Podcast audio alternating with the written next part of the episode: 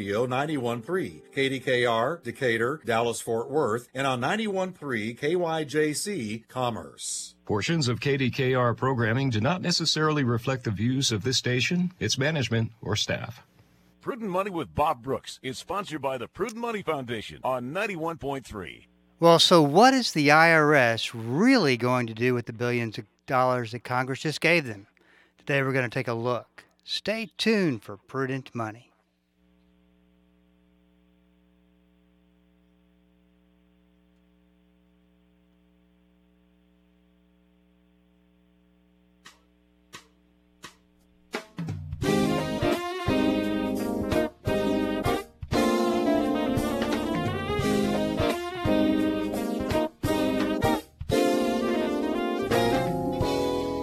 Afternoon. This is Bob Brooks, and you are listening to the Prudent Money Radio Show. Thank you so much for joining me today. You know I do appreciate it.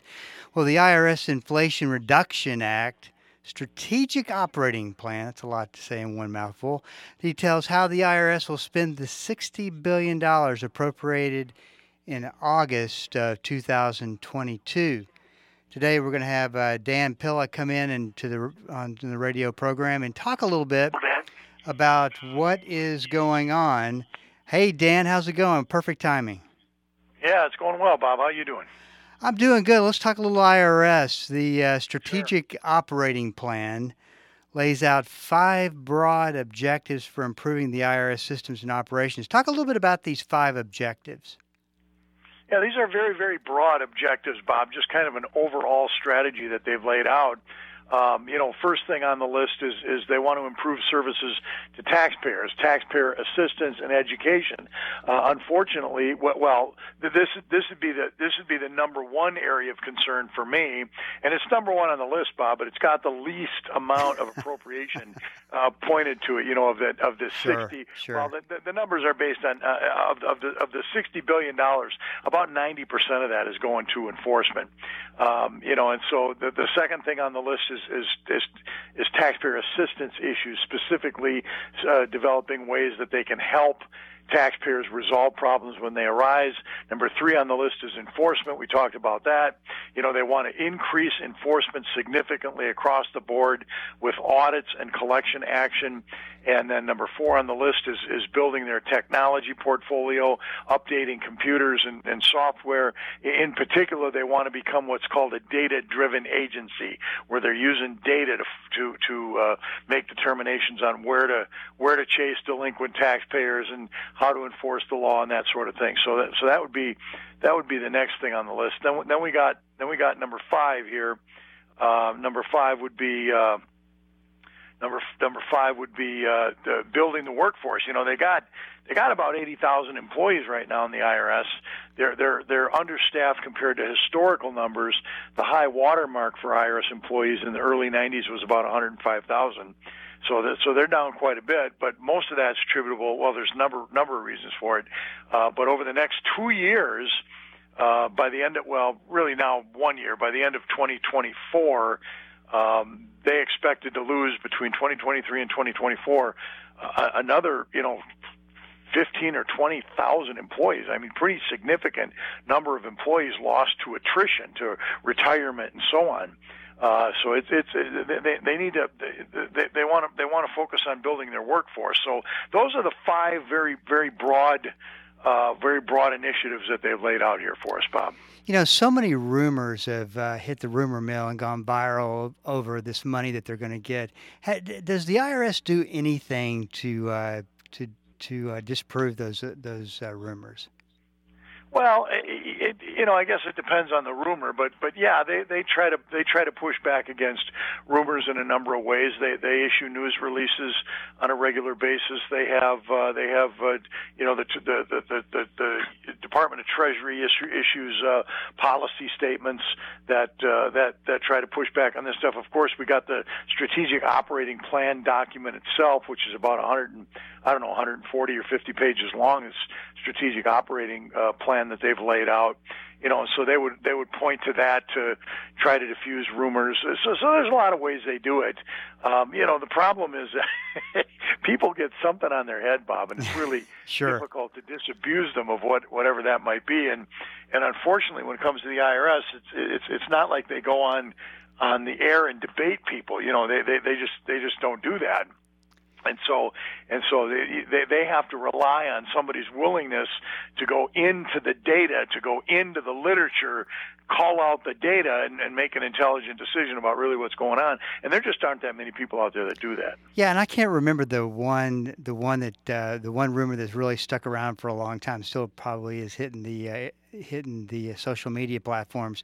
But the the the uh, rumor that uh, they're going to be arming uh, real estate, I'm excuse real estate. They're going to be arming uh, uh, IRS agents and uh, all this guns and ammo and everything that's going to be purchased, and uh, that seems to still have a little bit of uh, gets some newsworthiness to it. Well, well, yeah, something like that gets legs, and, and, and it's really hard to stop it. Now, now, you know, just like anything else in, in this world, uh, most of the rumors are, are grounded in some modicum of fact. And the modicum of fact that was driving that particular rumor is that in the IRS's operating budget, they had a line item for for weapons and ammunition.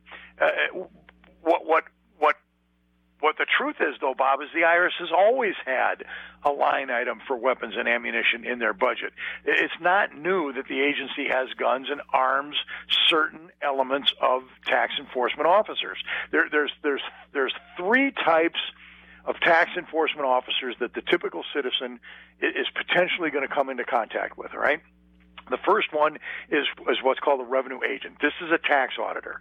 Revenue agents don't carry guns. They don't now. They never have. I suspect they never will. All right. They're the ones that audit your tax returns. Most revenue agents don't even see their clients, their, their clients, their taxpayers' targets. Let's use the word target. Their audit victims, put it that way. they, they never even see them face to face, you know, and particularly in the last three sure, years sure. where everything has been done through mail and, and, and, uh, and phone conferences and so on because of COVID. So they don't even come into contact with most taxpayers. The second category of of, uh, of IRS uh, employee is a revenue officer. This is a tax collector, right? This is the person that goes out and physically knocks on your door and says, "You owe us money. When can we expect the payment?" Now, now most of those guys do not carry guns. I don't know what the IRS's policy is with respect to their carrying guns. I believe they probably have the authority to do so because they do from time to time contact taxpayers. But again, the vast majority of that contact is also over the phone and through the mail. The third category of, of, of uh, IRS officer, the one that the citizen of America is least likely to come into contact with, is the special agent. Special agents are criminal investigators. All right, these are the ones that serve search warrants and they they serve uh, they serve uh, seizure actions. They're the ones that that that uh, show up at your door at seven in the morning and want to talk to you. You know, they read you your rights. These are the cops, right? They're the they're the tax enforcement cops, so to speak. And they do carry guns, and they've always carried guns. And so when you see a line item in the IRS's budget for, for weapons, it would be for special agents. Now, as I said, special agents are criminal investigators. They're the ones that, that do criminal investigations into potential tax fraud and evasion. And just to put this into context as to what the likelihood is the, of the average person running into one of these guys, this year, Bob, there's 162 million individual income tax returns filed. 162 million the IRS will will commence even with its upgraded uh, with its upgraded uh, money and, and and its new employees and so on.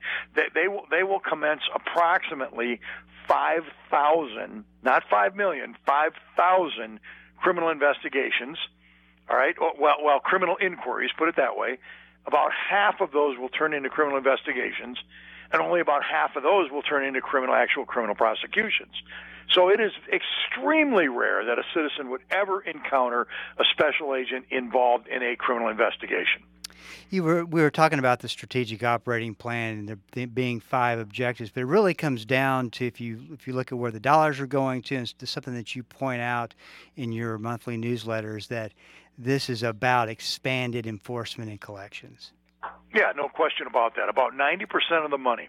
You use it. Let's use the the 80 billion dollar figure. Okay. Now I, I know that was cut down to 60, but the, but it was cut down to 60 after the IRS produced the operating plan. So if we use the numbers that are in the operating plan, that's based on the 80 billion dollars. So of the 80 billion dollars, 46 plus billion was pointed directly at enforcement and another 27 or so billion was appointed uh, was pointed at at enforcement support. So you take those two numbers, you add them together.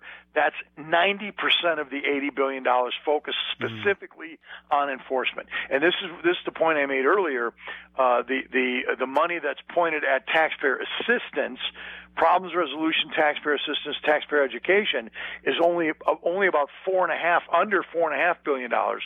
So less than five percent of the money, Bob, is going to taxpayer education and assistance. Ninety percent of the money going to enforcement.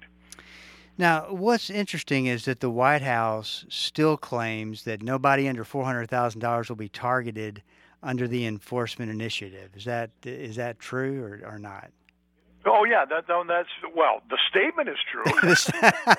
I guess I could ask that a different way, right? Continue to say that nobody earning under four hundred thousand dollars will be targeted by the enforcement initiatives.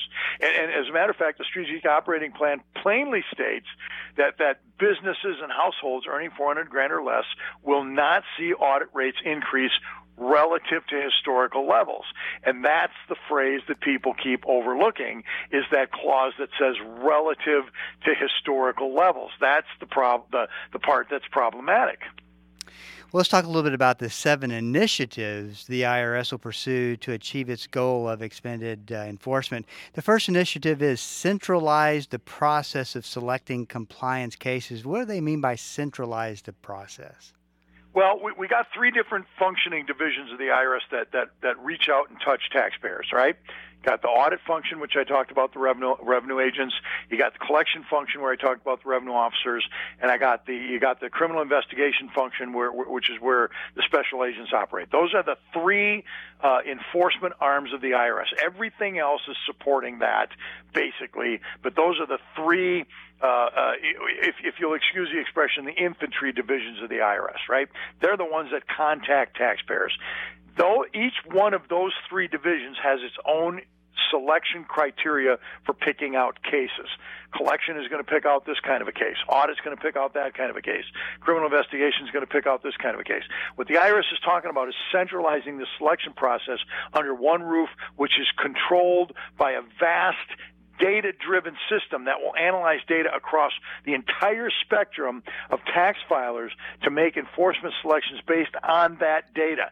So it's not going to be individual case selection anymore uh, by the individual functions. It's going to be this this uh, this centralized process using their using their their pool of data that's available to do that with that. So, so when we I said earlier they want this data driven system. They want they want to have the the most massive massive data of any government agency probably on the planet and use that data to identify compliance trends and, and, and make their selections for enforcement action based on those compliance trends. This is Bob Brooks, and you are listening to the Prudent Money Radio Show. Thank you so much for joining me today. IRS expert Dan Pilla is here with us today to talk a little bit about the IRS Inflation Reduction Act strategic operating plan. You know, one of the things that you wrote about in your newsletter, let me also mention your, your website, taxhelponline.com. One of the things that you uh, that, that you mentioned in your newsletter, you talk about the whistleblower. Uh, where did I go here? Whistleblower program, and uh, you, you you don't hear much about that, but this is a real thing. Talk about how that works. Yeah, the whistleblower program is, is, is more or less what it sounds like, Bob. This is a program that allows citizens to snitch on other citizens that they believe are cheating on their taxes and to get a reward for their claim, uh, to get a reward for the, for for their disclosure based on the amount of money collected by the IRS. So this has been around for a long time. You're right; they don't talk too much about it.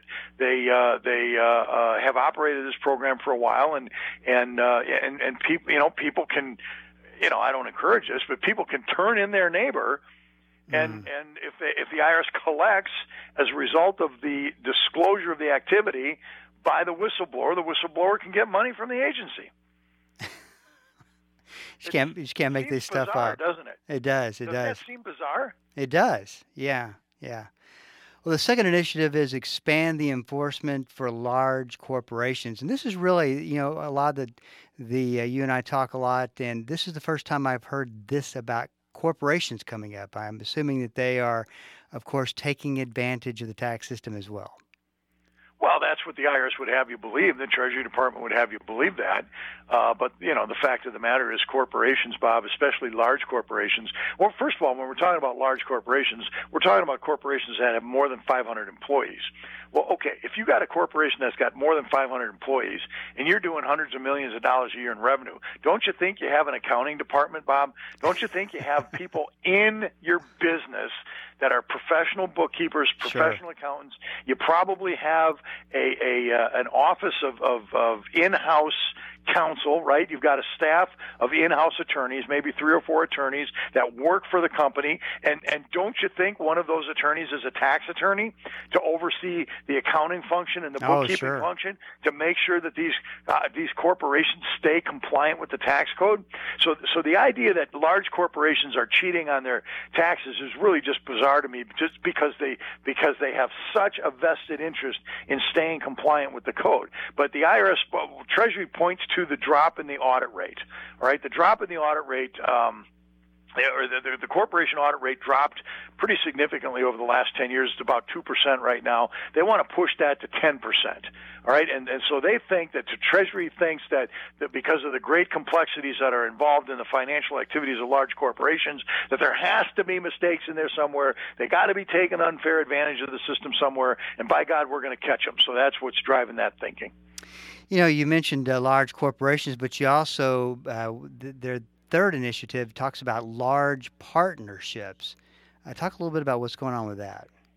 Yeah, and and we can say the same thing about large partnerships that we say about large corporations. You know, large partnerships often have thousands of partners, right? These are think of a real estate investment trust, Bob, or a uh, or a uh, um, um, you know some of these managed investment things. You you know much more about that stuff than I do. A lot of this stuff is done through partnerships where there's literally thousands of partners, and and and again, you- you've got you've got these large partnerships that are generating hundreds of tens of millions or hundreds of millions of dollars in revenue, and, and these people have an accounting department. They've got a legal department that is that is uh, you know specifically focused on keeping them current.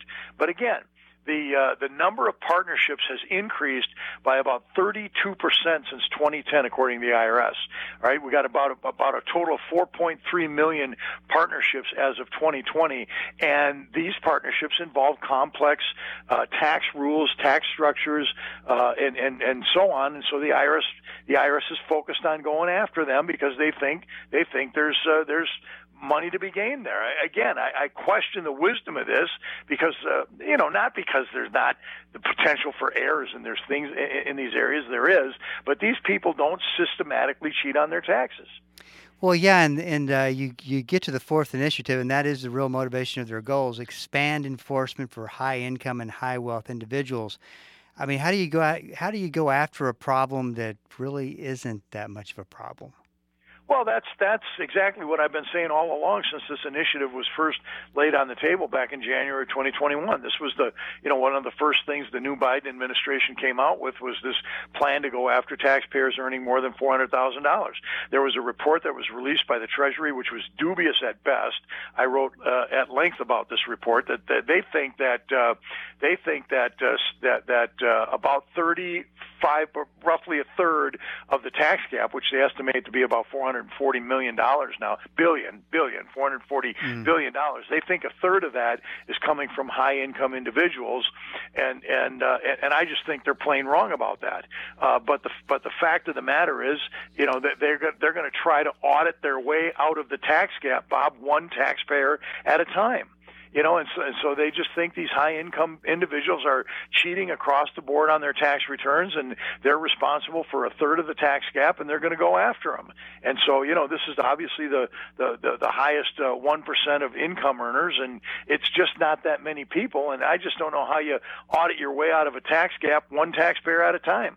Well, tell me this: as the you know listener is uh, tuning in today, listening to listening to us uh, talk about this, what does the average American have to be concerned about with all this going on? Well, the average American always has to be concerned about uh, paying the taxes they owe. The, the, the, the, the, the most common problem that the average American has, Bob, in dealing with the IRS is, is, is not necessarily filing the return. Filing compliance is, is difficult, and if you've got a small business, it, it gets complicated and so on. But about 60% of the people that file returns uh, use, use a tax professional to do it. Another 20% that file their own returns are using tax, commercial tax software like Turbo TurboTax or something like that to file the return. So they get through the filing process, and mostly it's okay. The problem is paying the tax. All right, so so you know we've got a we've got a uh, a, tax a federal tax burden now that's probably I don't know it's probably in the, in the high 20s in terms of uh, the percentage of, of, of, of total tax burden. You add the state to that, you add the local to that. People are paying 40 45 percent of their income in taxes at all levels. So it becomes very difficult to pay the tax, and that's where the enforcement comes along. Uh, you know, with wage levies, bank levies, property seizures, and so on. So that's what the typical citizen has to has to deal with. Now, high income people generally have more complicated situations, although that's not true across the board. You got plenty of high income people that just simply have a great big W two paycheck, right? Right. You got CEOs that work for companies that make two million dollars a year, three, four, eight, ten million dollars a year, whatever the number is. Uh, these these these professional athletes are making huge amounts of money, but they're W two wage earners. They go to work every day, just like Jane and Joe American, except except the difference is they make ten million dollars a year compared to the guy that makes a hundred thousand a year. So so the, the, the, tax return compliance part of it is, is, is not really the problem. It's the tax payment issues that become so difficult for the average citizen. Yeah, the last initiative, real quick, is to promote fairness in enforcement activities. How do they go about doing that? Well, there was a report that came out of the Treasury uh, uh, early this year. It was March of this year, I think, that said that that they believe that that non-white taxpayers, black in specific, in particular, black taxpayers, were being selected for an audit at a rate of of, of two to four times, two to four times, Bob, not percent, times greater than non than non uh, black taxpayers. Mm. All right. So what what would drive uh, the, the, the IRS's decision to audit black taxpayers at a rate of almost four times that of other taxpayers. Well, here's what the problem is. The IRS does not make tax return selection decisions based on race or color or religion or anything like that. They're based, in fact, they don't even have audit selection criteria that they don't even gather that data, Bob, so they couldn't make the decisions based on that data if they wanted to because they just don't have the information. They make the decisions based on based on uh, financial the, the, the, financial profile of the tax return period. The way the way the researchers decided that black not, that black taxpayers were selected at such a greater rate was based on black sounding names. All right, so they did the research based on black sounding names. If the names, if the name of the taxpayer sounded like it was probably a black person, they attributed that audit to a black person. So it's a completely arbitrary criterion they used to determine who was being audited and who hmm. wasn't. And the IRS responded to this, and this is their response. We're going to make sure that everybody's treated fairly. We want to make sure that nobody's unfairly singled out, that the tax laws apply across the board equally to all taxpayers. This is just this is just throwing lip service at that ridiculous study that the Treasury Department released in, uh, as I said earlier this year. Once again, Dan's website is taxhelponline.com. A lot of free information and resources at the uh, his website, taxhelponline.com. Hey, Dan, great to talk to you. Uh, look forward to talking to you next month. My my pleasure, Bob. Thanks for having me. This is Bob Brooks, and you are listening to the Prudent Money Radio Show. It just seems like there's so many moving parts and uh, the complexity of it. I don't know. Well, if you got a question for me, please go to the website at prudentmoney.com and send it in because we are all out of time. Till we do meet again next time, keep the faith and have a great rest of the day.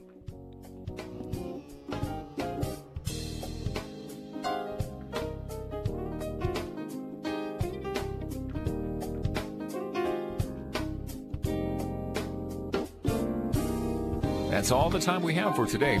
questions, or comments for Bob, or to find out more great information like what you've just heard, visit www.prudentmoney.com. Be sure to join Bob Brooks again for the next edition of Prudent Money.